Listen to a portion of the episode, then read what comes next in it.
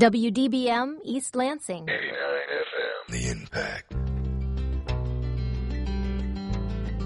Impact. You're listening to Impact Exposure. Exposure gives a voice to our community and provides a forum for discussing the relevant issues of today. Broadcasting from the campus of Michigan State University, this is Impact Exposure.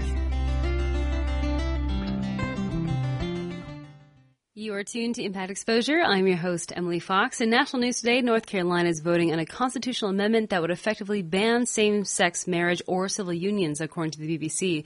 The issue is raising turnout on an otherwise uncontested primary day. Recent polls suggest the amendment will pass, defining marriage as only between a man and a woman.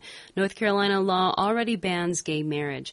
Also in national news today, Maurice Sendak, the author of the best-selling children's book Where the Wild Things Are, has died at age eighty-three. His longtime editor told the New York Times the author died in Danbury, Connecticut, after complications from a recent stroke. In Michigan news today, people with concealed pistol permits in Michigan will now be able to carry tasers. Governor Rick Snyder signed the bill into law today, according to Michigan Radio. The rules will be the same as those that apply to people authorized to carry firearms in Michigan. On Impact Exposure today, we will be talking about a special uh, public public art grant that'll start here on Michigan Avenue this summer. Um, also in the show, we'll be talking about issues going on in the U P, including a group that wants to separate the U P from the Lower Peninsula, creating its own state. Uh, we'll also be talking about sulfide mining in the U P that has caused some issues um, among many up there. Uh, but first, I've spent the past five years working here at the Impact eighty-nine F M, and it has been the opportunity that I've that has truly changed my life. It's been great to work with young people filled with energy who want to keep radio relevant. Up next is a special feature by Impact's music director, Jesse Weiza, about college radio in the digital age. Good morning, America. You're listening to K W V A Eugene. It was good while it lasted. Hello, this is Easy Money. You're listening to C J L O. D J B Nasty right here on K T U H ninety point three F M, Honolulu, Hawaii's only university college-run radio. You're listening to K V R X, Austin, Texas. Welcome to the world of college radio. Here, there are no commercials. Instead, there are very pregnant pauses. You're listening to W U P X. I'm Tim, and that last song, uh, well, uh, my computer's frozen. There are also mispronunciations. And coming up next, this is going to be one by Sufjan Stevens. But there is also discovery. I fell in love again. For years, college radio was the source for people to discover music that hadn't made it yet. Drove to Chicago. It was the place for local bands and experimental groups to get their footing before debuting on Billboard or in Rolling Stone. This was before the internet, though. The internet has changed the music industry in many ways. With the introduction of file-sharing services like Napster in nineteen ninety-nine, consumers began sharing M P threes with each other and cut out the middleman, as well as a large portion of the profit margin that the music industry was used to. It wasn't all doom and gloom, though. The internet also opened the floodgates for new ways to discover music. College radio was no longer the main contender. The internet brought music fans webzines like Pitchfork, which brings reviews, interviews, video content, as well as the ability to stream albums before they come out. YouTube has also been a goldmine for artists to be discovered, like OK Go's two thousand five hit, Here It Goes Again. And lastly is college radio's biggest contender, music streaming services like Spotify and Last dot F M. Last dot F M looks at your iTunes and sees what you've already listened to and makes recommendations on what else you might enjoy. A very personalized listening experience. Is there any room left in this landscape for college radio? What are college stations doing to stay relevant? Our first guest is Thor Slaughter. Thor is the music director at University of Oregon's student station, K W V A.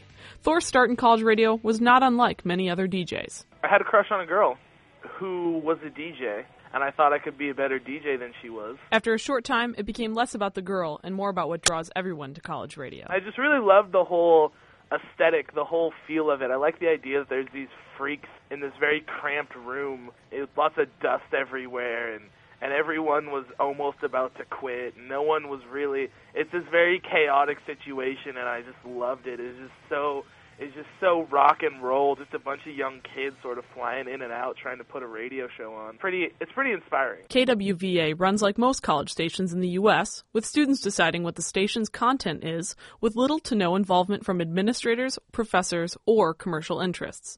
As a music director at a station, Thor sorts through hundreds of music submissions each month and picks out what he finds most relevant and interesting for his listeners. Though the internet offers many sources to discover music, Thor believes college radio still has value to offer. We're weird. We're freaks. We obsess over music so you don't have to. College radio has personality. Private room, yeah, yeah, I want to get a private room. Your internet radio does not have personality. There's no one on Pandora talking to you, and if they are, they want you to buy a Prius. That's, you know, that's the dichotomy there, and, and we're going to be better than, you know, uh, a related artist link. You know, like that's that's what you get, you know, when you're on the internet. You get a related artist link. That related artist link might not seem that valuable to Thor now, but Brian Van Gelder, associate content producer for C B S Interactive Music Group, the company behind the website Last dot F M, agrees that right now it might not be important, but that's not always going to be the case. For someone to utilize Last dot F M for, say, bragging rights, I don't know, maybe not yet, but the goal is that, yeah, it will become as valuable, if not more valuable, than, say, you know, a billboard placement. On the other end of the music industry spectrum is Aaron Ginty. I run the college and specialty department at E M I Music, which includes Capitol Records, Virgin Records, Astroworks Records, and Blue Note Records. Aaron agrees with Thor and believes that right now college radio is still the place that musicians can break first. You know, I do think college radio is an extremely relevant medium to discover new music because um, I think college is so special and unique in that they'll put something on that they've never heard of before. And they really help to be um, an important part of an artist's development and success. So I think there's a lot of artists today that are very, very successful because of the great base and foundation that started with college radio airplay. One recent example of this is the artist Gotye, who, after being warmly received by college radio, was picked up by commercial stations and went number one on the Billboard Hot one hundred chart, the first Australian to do so since Savage Garden in two thousand.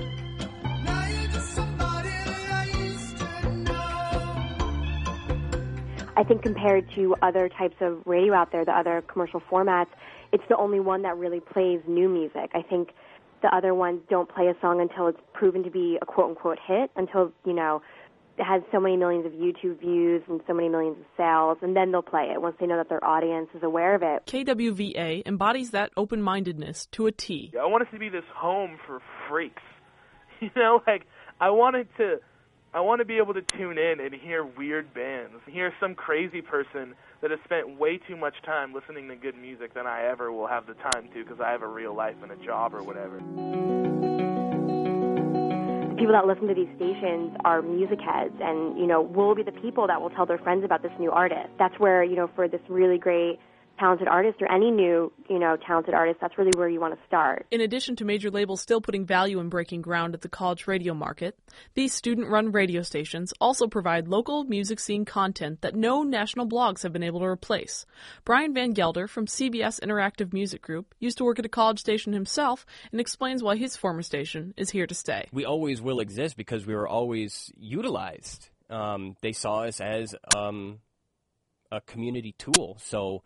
You know, we could deliver pertinent information as well as rock out in the evening. E M I's Aaron Ginty sees the relationships within a station's broadcasting range as one of its most important functions. You know, what's really special about radio and local radio is just being in the community. And I think having that connection with your local venues and local um, record stores, I think that's something that's really important because that's something that a blog really can't do because a blog is national. And I don't think they, they know the community. You know, I don't think Pitchfork would do something with the local venue. So I think that's important. I think, you know, having that is, is something that can kind of keep your audience and listeners really well connected and engaged. Many college stations are also experimenting with new formats to release content in more interactive ways.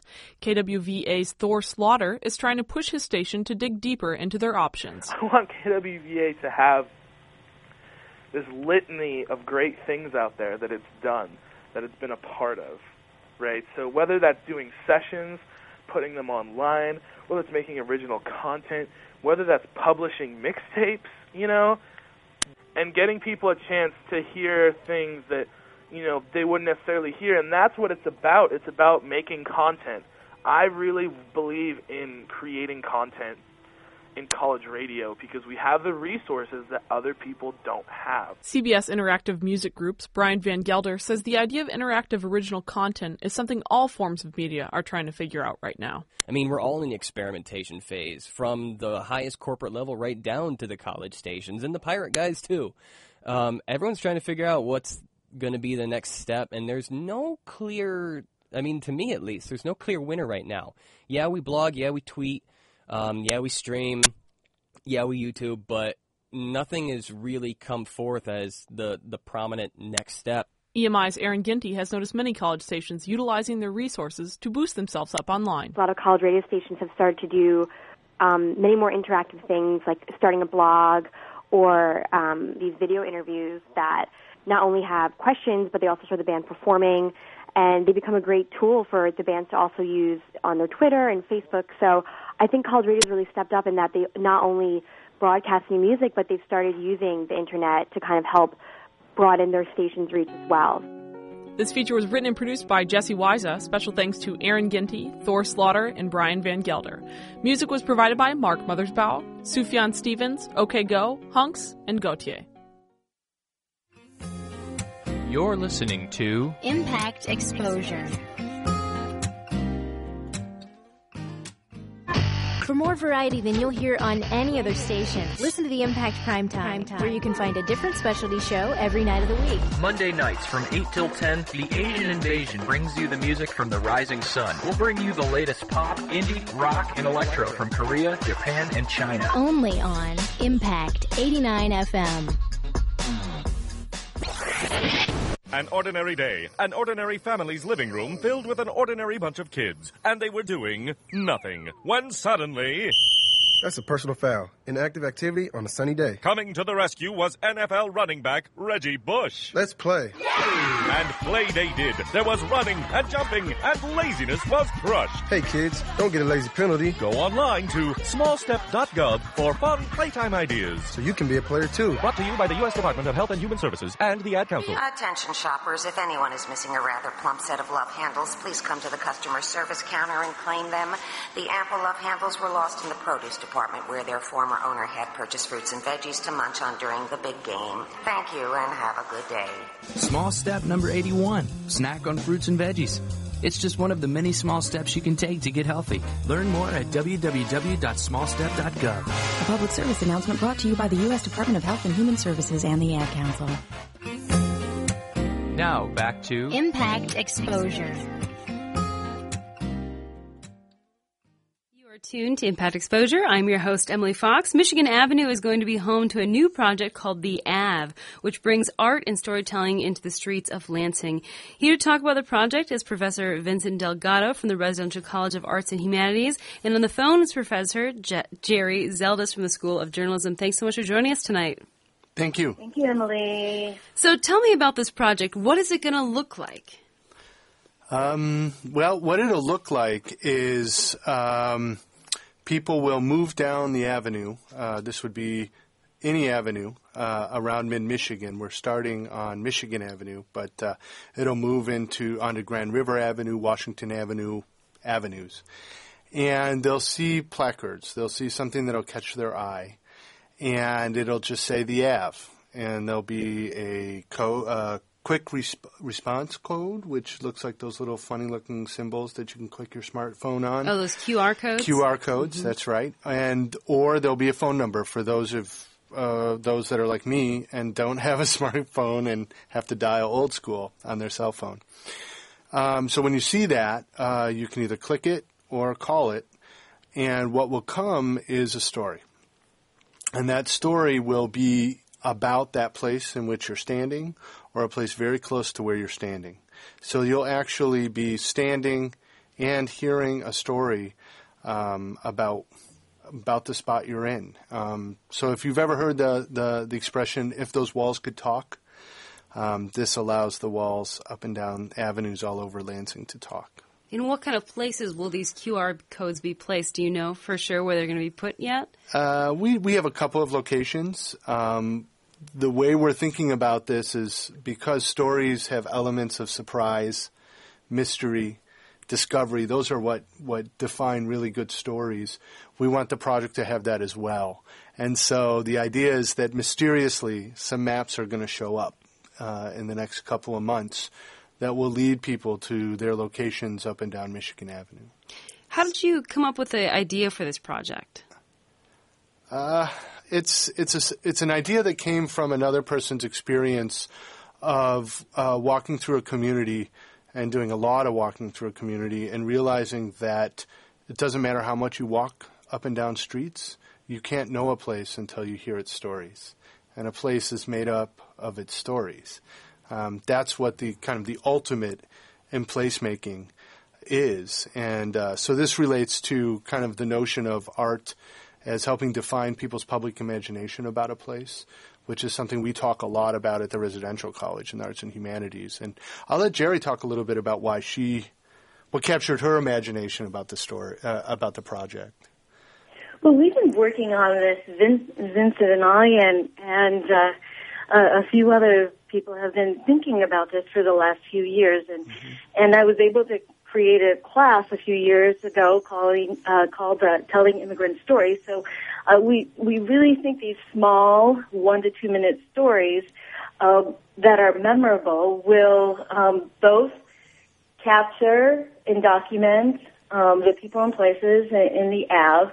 And, and what's really interesting is that in terms of, of, of journalistic and story and narrative uh, telling, Um, that they're able to uh, uh, tell the history ab- about a place and to show people, uh, showcase to, to folks who are visiting Lansing for, for the first time that Lansing is a really amazing place that is um, a, a fabric of crazy, um, crazy people and crazy places and one-of-a-kind stories. Jerry Zeldes, can you tell me a little bit more about that that uh, the Immigrant Stories project? What did it look like, and how will it compare and contrast to the Ave project? Well, both of them um, have the, have a similar spirit. They both are, um, in essence, um, were created to attract people uh, to Lansing and to uh, create a place for immigrants, and and we're hoping that uh, the, both of both of these projects show that this is a place that's welcoming, that is um, a place that uh, many different people can come to and um, find a home. Um, but this particular project, the Ave, isn't solely on immigrants. It's about everybody.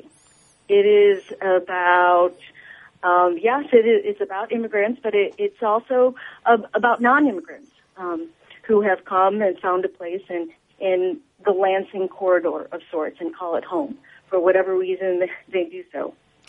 I, I understand the project will identify eight stories. What can you tell me what some of those stories are that you'll be telling? Yeah, well, tomorrow we're actually, the, the team is going to vote and take a look at, ah. I, I believe there are thirty or so stories. Mm. But some of the stories that my students have created, for for example, um, there's a story about a, a seamstress, um, and it's a story that was created by Emmanuel Berry, who who is, is the news director of The Impact, mm-hmm. for full disclosure.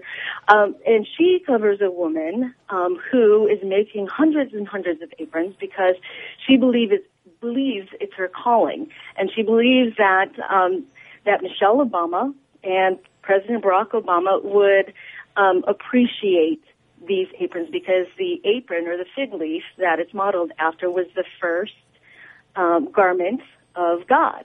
And then you have stories of heartbreak. Um, you have stories that uh, a student named Sarah Ventimiglia created. She she um, had the fortune of, of being able to get a hold of a, a, a young man who was shot and killed at K F C. So, so these stories, I, I, I'm, I'm hoping that, that people don't think that this is solely a, a public relations project. This is this is a project that is, um, you know, at, at its very core about real people and about real places, and is it and it isn't just all about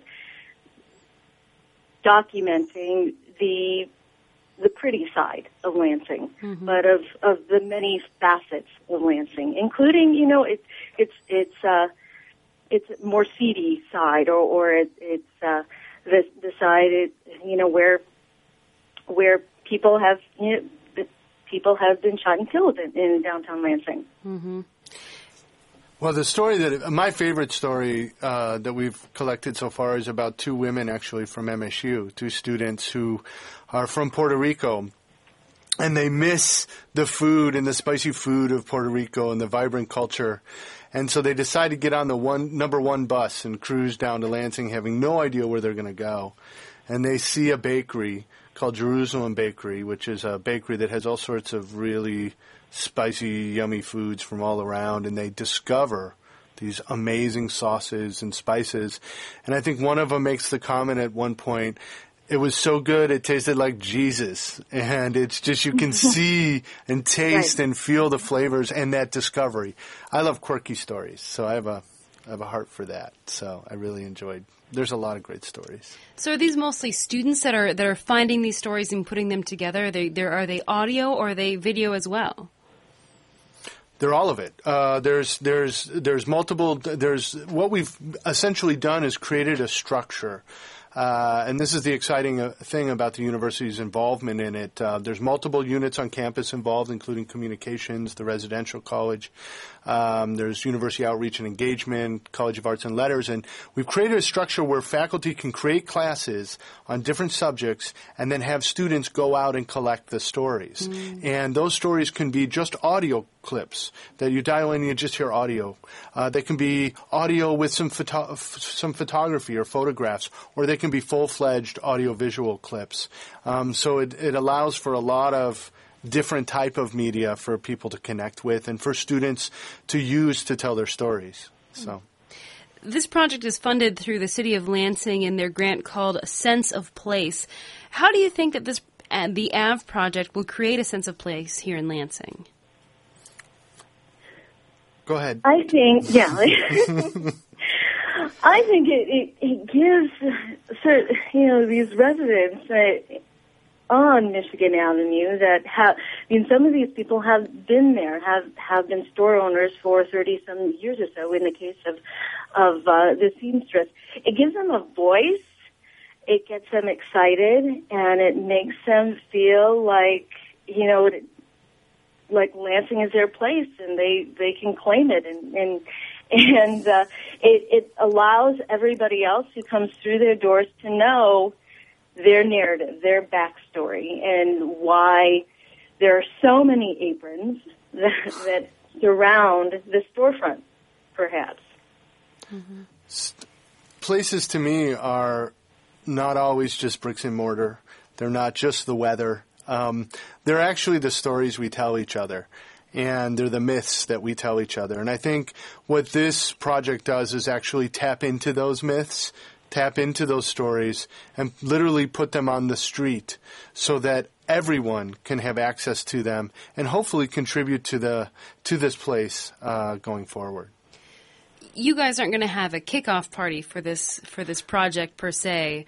Um, Vincent Vincent Delgado and I were talking before the show, and he said it's going to be a little mysterious how it's going to come about. People are just going to have to keep an eye out. So, for people that want to keep an eye out on this project, where where on Michigan Avenue can they look, and when can they expect to start seeing these Q R codes where they can scan their smartphone or, or call in a number and listen to these stories on their phone?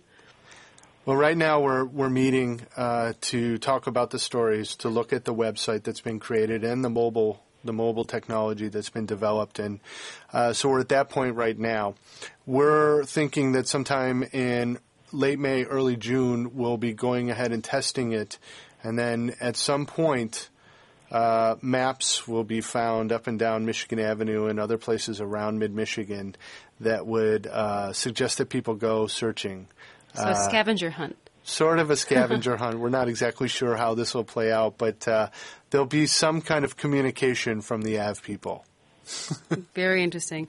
Well, in the studio is Vincent Delgado from the Residential College of Arts and Humanities, and on the phone was is Professor Jerry Zeldes from the School of Journalism, and they were in to talk about a project called The Ave, which will bring art and storytelling to the streets of Lansing later on this summer. So, Professor Delgado and Zeldes, thanks so much for joining us tonight. Thank, Thank you. you. Thanks so much, Emily. You're listening to Impact Exposure.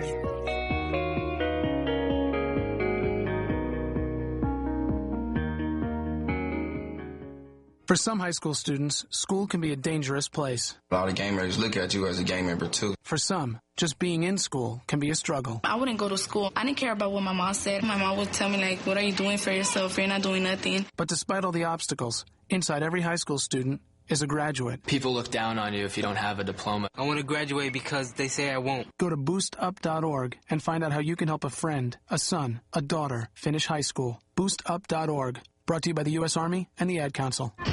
For more variety than you'll hear on any other station, listen to the Impact Primetime, Primetime, where you can find a different specialty show every night of the week. Tuesday nights from eight until midnight, the Impact's Progressive Torch and Twang brings you the best in alternative country and grassroots music. Only on Impact Primetime. Now back to Impact Exposure.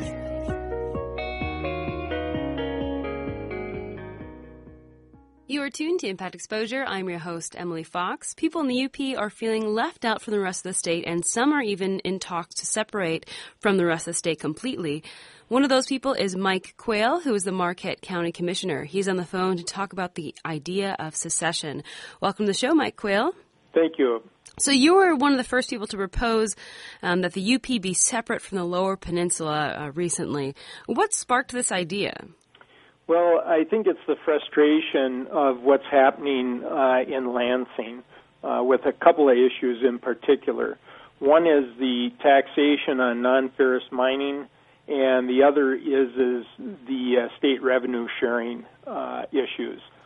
Um, currently, we have a, a mine here in Marquette County, uh, Kennecott Minerals, and they're uh, mining for copper and nickel. And uh, under the current uh, taxation, they would be taxed on an ad valorem uh, tax base, which is very similar to any homeowner in that uh, what they would pay. Their tax, their property is evaluated, and they pay taxes by a formula on that. Representative uh, Matt Hookey from the U P uh, has uh, introduced. He hasn't introduced. He's he's provided three rough drafts of a severance tax. And that particular tax, uh, and his particular draft, uh, is very harmful to the local communities and to the school districts and very beneficial to big business. Um, so the, the severance ta- tax would affect the whole state of Michigan? Well, it would it would affect them only if it's non-ferrous mining. It is written, this uh, bill as he's written it, and the governor's staff, a bill that they're working on, is written specifically towards this non-ferrous mining, which uh, in the last eight, ten years in the U P, there's been some uh, deposits, uh, and some fairly good-sized deposits. This uh, uh, one at Kennecott here, I think they're forecasting a six to eight billion dollar uh, draw out of just this one ore body that they're doing, and there's several uh, other locations going western westerly from Marquette, uh, all the way out to the western end of the U P. There's a couple of mining companies out there, and that's where Matt Hookey uh, represents, and uh, I'm sure he's uh, you know trying to represent or help out these mining companies, but in the uh, by doing so, uh, he's hurting the local communities and school districts. So when you when you thought of the idea of, you know, maybe that would be such a great idea from to secede from the Lower Peninsula, how would you envision that working? Well, I uh, this is this is nothing new. Uh, the last attempt, though, was done in nineteen seventy-eight by Representative Dominic Jacobetti from the U P. Uh, he managed to introduce a bill, and and it only failed, I think uh, the total was sixty-seven to sixty-six, so it only lost by one uh, one vote. My question is, if Mister Jacobetti was with us today, he's passed away, would be is why he didn't uh, try it again with being the uh, vote that close. There was prior votes that uh, were not uh, as close as that. Uh, matter of fact, quite to the contrary.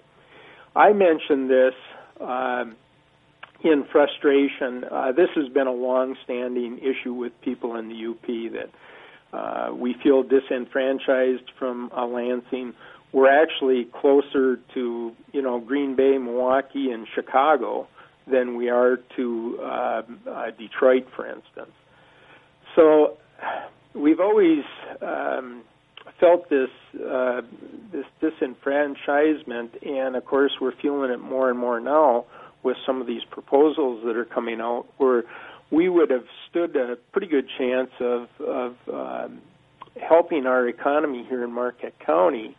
Uh, and now the state is looking, and Mister Hookie's uh, looking to uh, step in and, and take that um, uh, that control away from the locals, and uh, actually the um, control of the tax, how much the tax is, and, and so on and so forth. So the locals have will, if this goes through, will have lost control of being able to assess these mines and tax them accordingly. How differently do you think the U P would run if it was separate from the Lower Peninsula? Well, it would be kind of interesting. I've been asked that question before.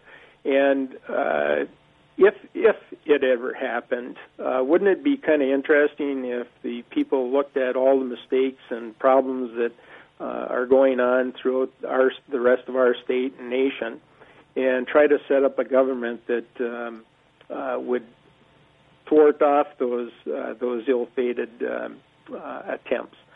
However, that being said, uh, the chance of this ever going through now is nil, next to nothing. I think I've used the statement that I probably have a better chance of becoming the next president of the United States without even uh, running for office uh, than this secession uh, would go through. Now that they've found uh, these mineral deposits up here, and that there is absolutely no way that the uh, state legislators from downstate uh, would vote in favor of this uh, secession mo- uh, movement. I'm not even sure our uh, two, our, our Republican uh, representative and senator from the U P would even vote for it at this time. So how would you describe the difference between the people and the way of life and, and the way that, that things are governed in the U P versus versus the Lower Peninsula? Well, I think uh, just from a casual observance, and that I think the U P is is a little more laid back. Obviously, we have uh, uh, enough land up here. We're bigger than some states actually are. However, our population is uh, much lower. So I think up here you have various communities in rural areas. Um, obviously, the cities of probably Marquette and Escanaba and Iron Mountain and Sault Ste. Marie are probably uh, the largest cities, and uh, spread out there again quite a bit from uh, one another. So you're you're kind of getting away from the urban uh, atmosphere and uh, more of a rural type atmosphere. A lot of tourism up here, a lot of uh, woods and, and uh, hunting, fishing, and so on and so forth. And that, so I think it's a little different um, setting. It certainly isn't uh, like some cement cities, I guess you could refer to downstate. So from what I'm understanding, the, the big issue here is why the U P feels uh, left out from the rest of the state. Is, is does it really, is it the big issue come down to the tax issue? Well, I think, uh, no, I think there's been other issues uh, through the years, and, and quite honestly, every time uh, a major issue uh, rears its head, uh, up here in the U P, um, you know, people that have been around for a while, like myself and that, uh, will all, always mention we should secede from the rest of the state. And that, so it's it's it's not a new concept. It is something that uh, is talked about on a regular basis when uh, these folks up here feel disenfranchised from downstate and the lawmakers. This here uh, particular thing, when I mentioned it, it was uh, in uh, relation to this severance tax and the uh, revenue sharing monies that the state owes us and uh, has not paid us uh, uh, the full amount over thirty years, I think it is. And um, uh, so it was done in a, in a sense of, it was kind of tongue-in-cheek in a way, and yet a shot over the bow, and that of these uh, folks downstate that are uh, making these laws um, and passing them. One of the big concerns I was brought to my attention recently was is that there's been over five hundred sixty bills introduced during this administration, uh, probably more now because this was a couple of months ago. All of those but twenty, and that were uh, given immediate effect, which my understanding is in a violation of the Michigan Constitution. As the Constitution is written, when a, as I understand it, when a law is adopted, signed, put into uh, by the governor, and that it has um, uh, it has to have three months past the end of the legislative session. So hypothetically, if you introduced a bill in January of this year, and let's say, for the sake of argument, the uh, legislators did not adjourn until December thirtieth of this year. That law really should not uh, take effect the way the Constitution is written until ninety days after that, so it would be sometime in March of the following year. These five hundred forty-four bills and that that have been introduced have taken immediate effect. So there's little chance for uh, people, to, in some cases, to even know that these things are being pushed through, let alone to be able to respond to them and uh, uh, uh, check them out thoroughly to see what the impact of the uh, these laws are. How many people making the decisions in Lansing would you say spend an extended period of time in the U P? Probably only our... Um, our own legislators. I, uh, Steve Lindbergh is a Democrat up here. Tom Casperson is a Republican senator, and Matt Hookey uh, is a Republican representative. Um, the rest of them, uh, you know, the governor and that, whenever it's an election year or something like that, or if maybe there's something, you know, a good press uh, opportunity or something like that, we'll, you know, make trips up here. Um, but other than that, um, uh, we don't see too much of them. Mm-hmm. So on the phone is Mike Quayle. He is the Marquette County Commissioner, and recently he has um, been in talks with the idea of the Upper Peninsula seceding from the Lower Peninsula, the idea of creating two separate states there. So, Mike Quayle, thank you so much for joining us tonight. You're very welcome. Have a good day. You're listening to Impact Exposure. For more variety than you'll hear on any other station, listen to the Impact Primetime, Primetime, where you can find a different specialty show every night of the week. Friday nights at ten p.m., get ready for The Mechanical Pulse, where we're spinning all the house, trance, drum and bass, electro, ambient, and remixed music you need to get the weekend started. You'll hear live interviews and D Js spinning straight from the Impact Studios and the best new music on the scene. So tune in every Friday night at ten p.m. for Mechanical Pulse, only on eighty-eight point nine The Impact. Have you ever considered donating your blood? If not, perhaps you might reconsider. By the time this announcement is through, fifteen new people will need blood. In fact, blood is needed by one in every ten hospital patients, and there is almost always a shortage. There is no substitute for human blood. It cannot be manufactured. It can only come from those willing to donate. To learn more or make an appointment, visit red cross blood dot org. Reconsider blood donation. It's about life. Now back to Impact Exposure. You are tuned to Impact Exposure. I'm your host, Emily Fox. The Keweenaw Indian community has asked the United Nations to help curb sulfide mining in the upper Great Lakes. On the phone to talk about the controversy surrounding sulfide mining is Jessica Koski. She's part of the Keweenaw Indian community and wrote the document that was sent to the United Nations. Welcome to the show, Jessica. Thank you. It's great to be here. tell me, what has been your involvement in trying to, to stop sulfide mining in the U P, and how long has this struggle been going on for?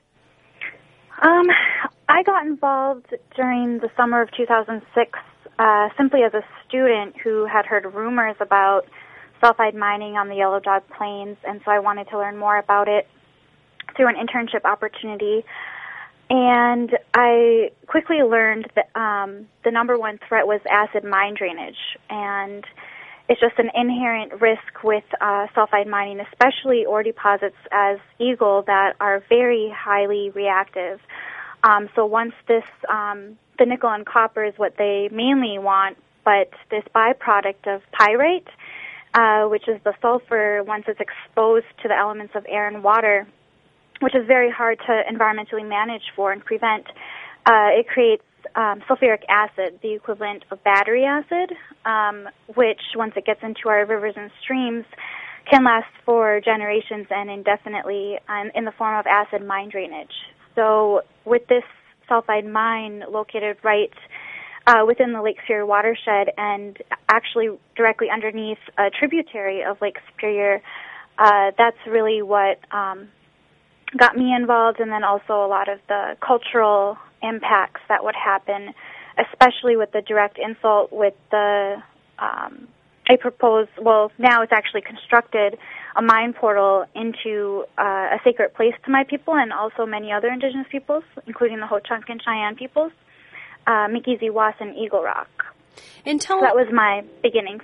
Right. And, and can you tell us a little bit about um, Eagle Rock and its significance uh, to the Native people that, that live in that area?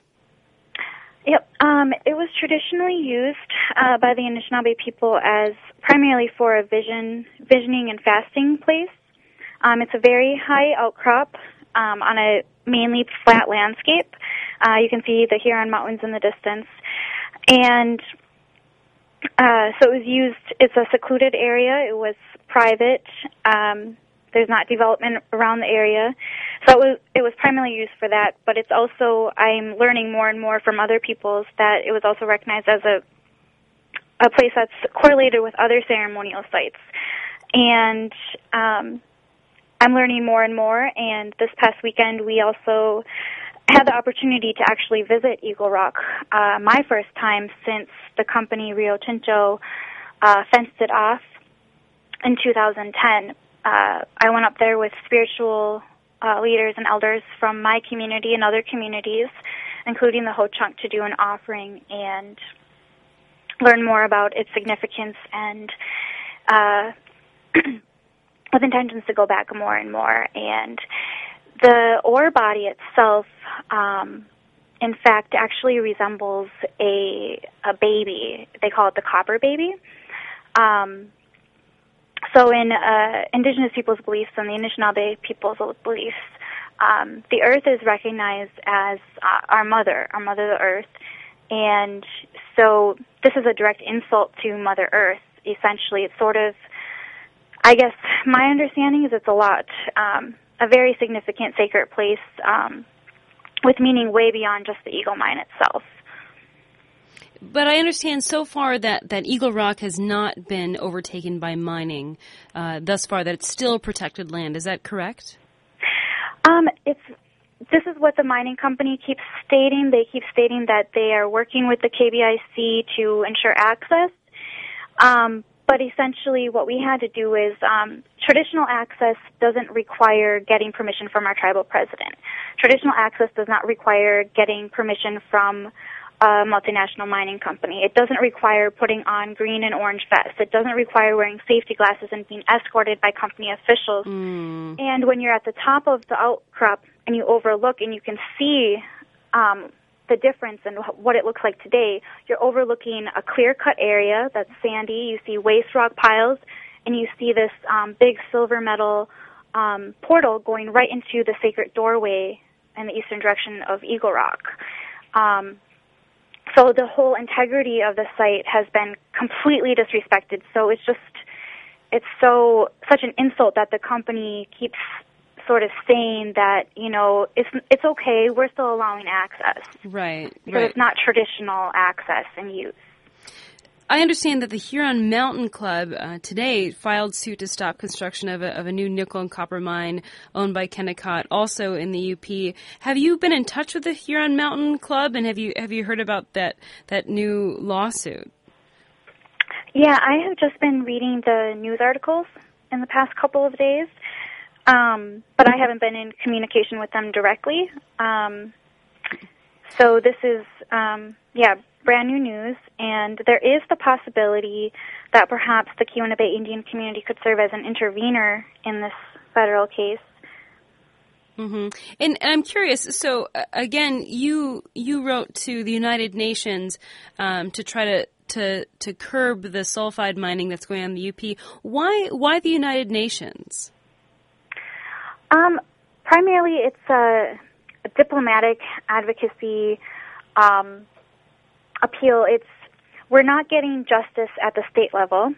Um, they completely disregard our worldview, and only places that have built structures are worthy of protection as places of worship. So our religious freedom is totally ignored at the state level. The federal level um, also has injustice against Native peoples um, across across the United States, um, where Na- Native American sacred places are not being protected. And also with the federal government, with the Michigan sulfide mining issues, they have delegated an extreme amount of authority, um, virtually all environmental protection authority to the state of Michigan under the Clean Water Act and the Clean Air Act. And so they're not um, involved in having jurisdiction over these projects. So um, right now is an opportune time.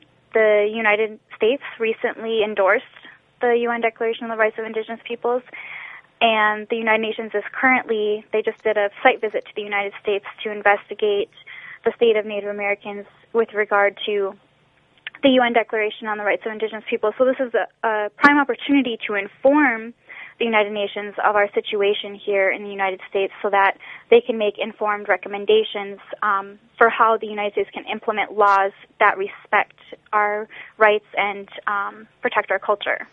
Can you tell me a little bit more about the U N's Declaration of the Rights of Indigenous People? What does it protect, and, and what would you like to be protected under that declaration that may not be there?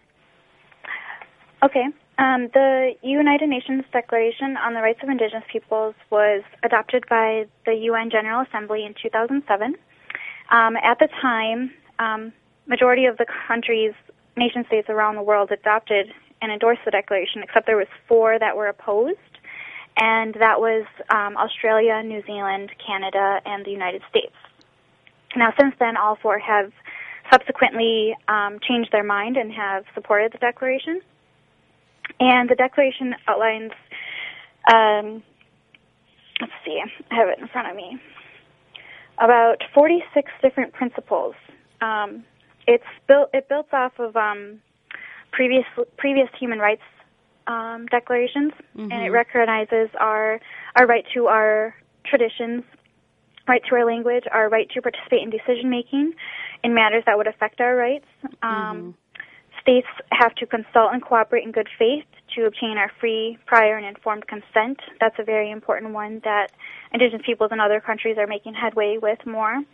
Um, so essentially on our traditional territories, all these mines that are being permitted by the state where the K B I C doesn't have a seat at the table, nor other tribes that are impacted, including ones in Wisconsin, whose treaty right territory includes lands that are currently in the territory of Michigan, um, aren't barely even notified when um, decisions are being made.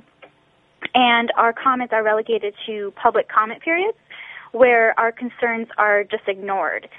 Um, so essentially just having a, right, a seat at the table in having a role in decision-making, especially with these being lands where um, we have treaties with the U S federal government where we have rights to subsistence hunting, fishing, gathering, where when you're talking about such large-scale development, which um, we didn't really get into yet, but Rio Tinto and Vision seven Eagles, they're exploring um, a vast area of the U P as well as other companies that have intentions to open mines, um, could really disrupt the ecosystem, our water, our destroy plants that are used traditionally. Mm-hmm. So the federal government has an obligation to uphold those those treaty rights. That's not um, we didn't go into enter those treaties with the state of Michigan, yet they're making all the decisions. Can you tell me about the history and prevalence of mining in the U P?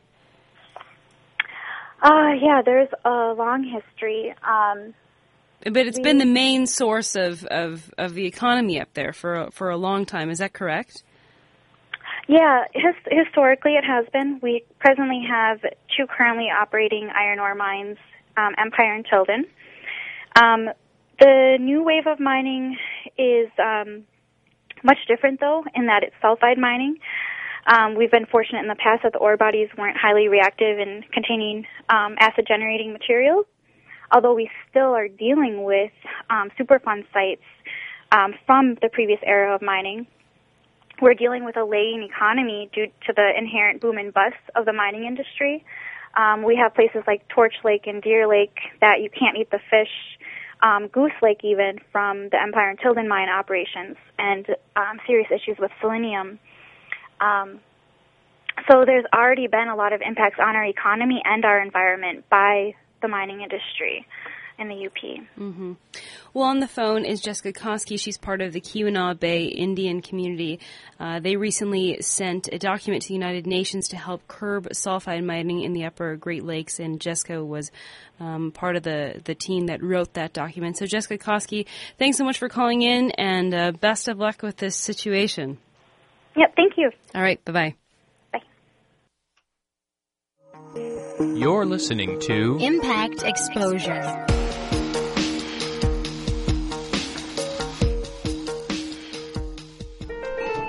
First floor. Hey, what floor are you going to? oh, uh, three, thanks. Hey, didn't we, uh, have... Yeah, that one class. Yeah, that's so funny to, to see you, because I thought maybe we could, uh... Would you ever want to, um... I was wondering if you... If I could stick my finger in your eye. What? No. Oh, I just flushed some toilets and touched a doorknob. What? I've been keeping this moist Kleenex in Ew, my pocket. That's uh, so gross. I thought we could, you know, just stick my finger Ugh. in your eye. Is that weird? No, don't touch me. What's wrong with you? Oh. Sorry. Well, ever since you got in the elevator, you've been coughing all over your hands and pressing those buttons, so I just thought you were into that kind of thing. Third floor. Free. Studies show that three-quarters of women and only half of men actually wash their hands in the bathroom. That's nasty. Stop the flu and other germs by regularly washing with soap and avoid touching your eyes, nose, and mouth. More at cdc.gov slash clean hands. Impact eighty-nine F M.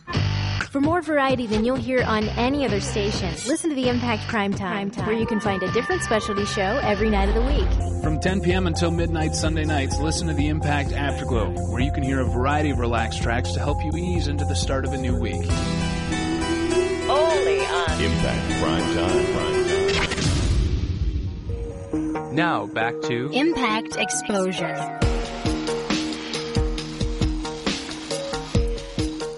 You are tuned to Impact Exposure. I'm your host, Emily Fox. This week's Michigan Storytelling segment features Don, John Gagnon, author of Lake Superior Profiles, People on the Great Lake. Welcome to the show.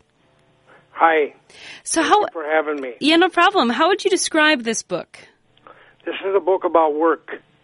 About work. Uh, it's about people and their work, whether it's a, a fisherwoman or a botanist studying Arctic wildflowers on Isle Royal, or a tugboat captain in Thunder Bay, or a monk on the Keweenaw Peninsula. It's all about work. What inspired you to write this book? Well, that's inspired is, is uh, too deep a word. Mm-hmm. It's just uh, an abiding interest in other people. Mm-hmm. And I'm, how really, do, I'm really interested in telling other people's stories. How did you find these people? Um, there was no grand scheme. I just went from one chapter to another as I learned about people. Uh, I I had a, tug, a, t- a ferry boat captain, for instance, refer me to the uh, a, uh, an oar boat captain that he knew that went out looking for the Edmund Fitzgerald the night that uh, it sank. He was uh, hunkered down in uh, Whitefish Bay waiting out the storm, and the Coast Guard prevailed upon him to go out and look, and he did, and uh, weathered the night. And anyway, uh, a, a ferry boat friend of mine had uh, met him and steered me his way. And um, I went up to Thunder. One of the logistical uh, accomplishments was I went up to Thunder Bay knowing one person, and only in passing. And I went up there. I started with him, and a week later I had uh, six or eight stories, different people steering me in different directions. Mm-hmm. And how long did it take you to to write, to find all these people and write? And what was the process of meeting all these people? How long did that take? I took it took me ten years to do this book. Oh wow. Well, let's. I, I, I'm curious to hear an expert, an, an excerpt uh, from this book. Would you be, re, be, excuse me, willing to read something? Sure, I'll read a short passage. Are you ready? Yep. Okay. Lake Superior is not as old as the hills. The hills around the lake date back one billion years, while Lake Superior dates back just nine thousand five hundred years. The last thrust of a two million year old ice age when glaciers advanced and retreated across much of North America. When the ice moved south from Canada for the last time, it gouged out a basin, which, when the glaciers melted, left behind a lake that stretched from Canada to the lower Midwest, from the Dakotas to New York. Today's promontories were little islands. This behemoth body of water drained and left behind today's Great Lakes. Lake Superior, now the biggest, is actually today at its very smallest. French explorers call Lake Superior and the other Great Lakes Mer Douce, or Sweet Seas. These five lakes contain one-fifth of the world's fresh water. Lake Superior, three hundred fifty miles long and up to one hundred sixty miles wide, covers nearly thirty-two thousand square miles. All of the other Great Lakes, topped off with three more Lake Erie's, could fit into Superior. two hundred rivers and streams dump into the lake, which has a small watershed for so large a body of water. The biggest inlet is the Nipigon River at the lake's northernmost point. The only outlet is the Saint Mary's River at the lake's easternmost point. On average, a drop of water entering the lake takes two hundred years to find its way out. The salient geographical features of the lake are Isle Royal in the north, the Keweenaw Peninsula in the south, the Apostle Islands in the west, and Whitefish Point in the east. Because of Lake Superior, the westernmost of the Great Lakes, the United States is the only country in the world with a major seaport, Duluth, nearly twenty-three hundred miles inland.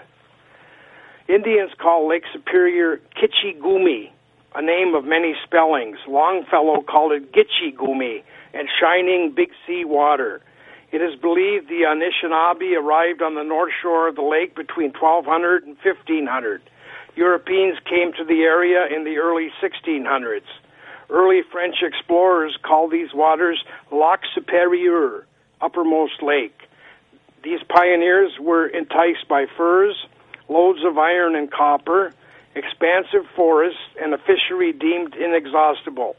One of these fish, the lake trout, was decimated by overfishing and sea lamprey, an invasive, life-sucking predator that proved to be the spawn of Satan. A more heavenly aspect is the lake's bracing, trill, chill air. A day on the lake makes one loggy. When I was a lad, there used to be a sign in the Keweenaw Peninsula that read, "You are now breathing the purest, most vitalizing air on earth." It said the college fellows used to nail skunks to the sign. I don't know if that's true, but it's a good yarn. The lake makes for many. As Longfellow wrote in Song of Hiawatha, you shall hear a tale of wonder. And for the Michigan Storytelling segment, that was John Gagnon, author of Lake Superior Profiles, People on the Great Lakes. John, thanks so much for joining us tonight and sharing your story um, of your book. Thanks for having me. All right. Bye. Broadcasting from the campus of Michigan State University, you've been listening to Impact Exposure.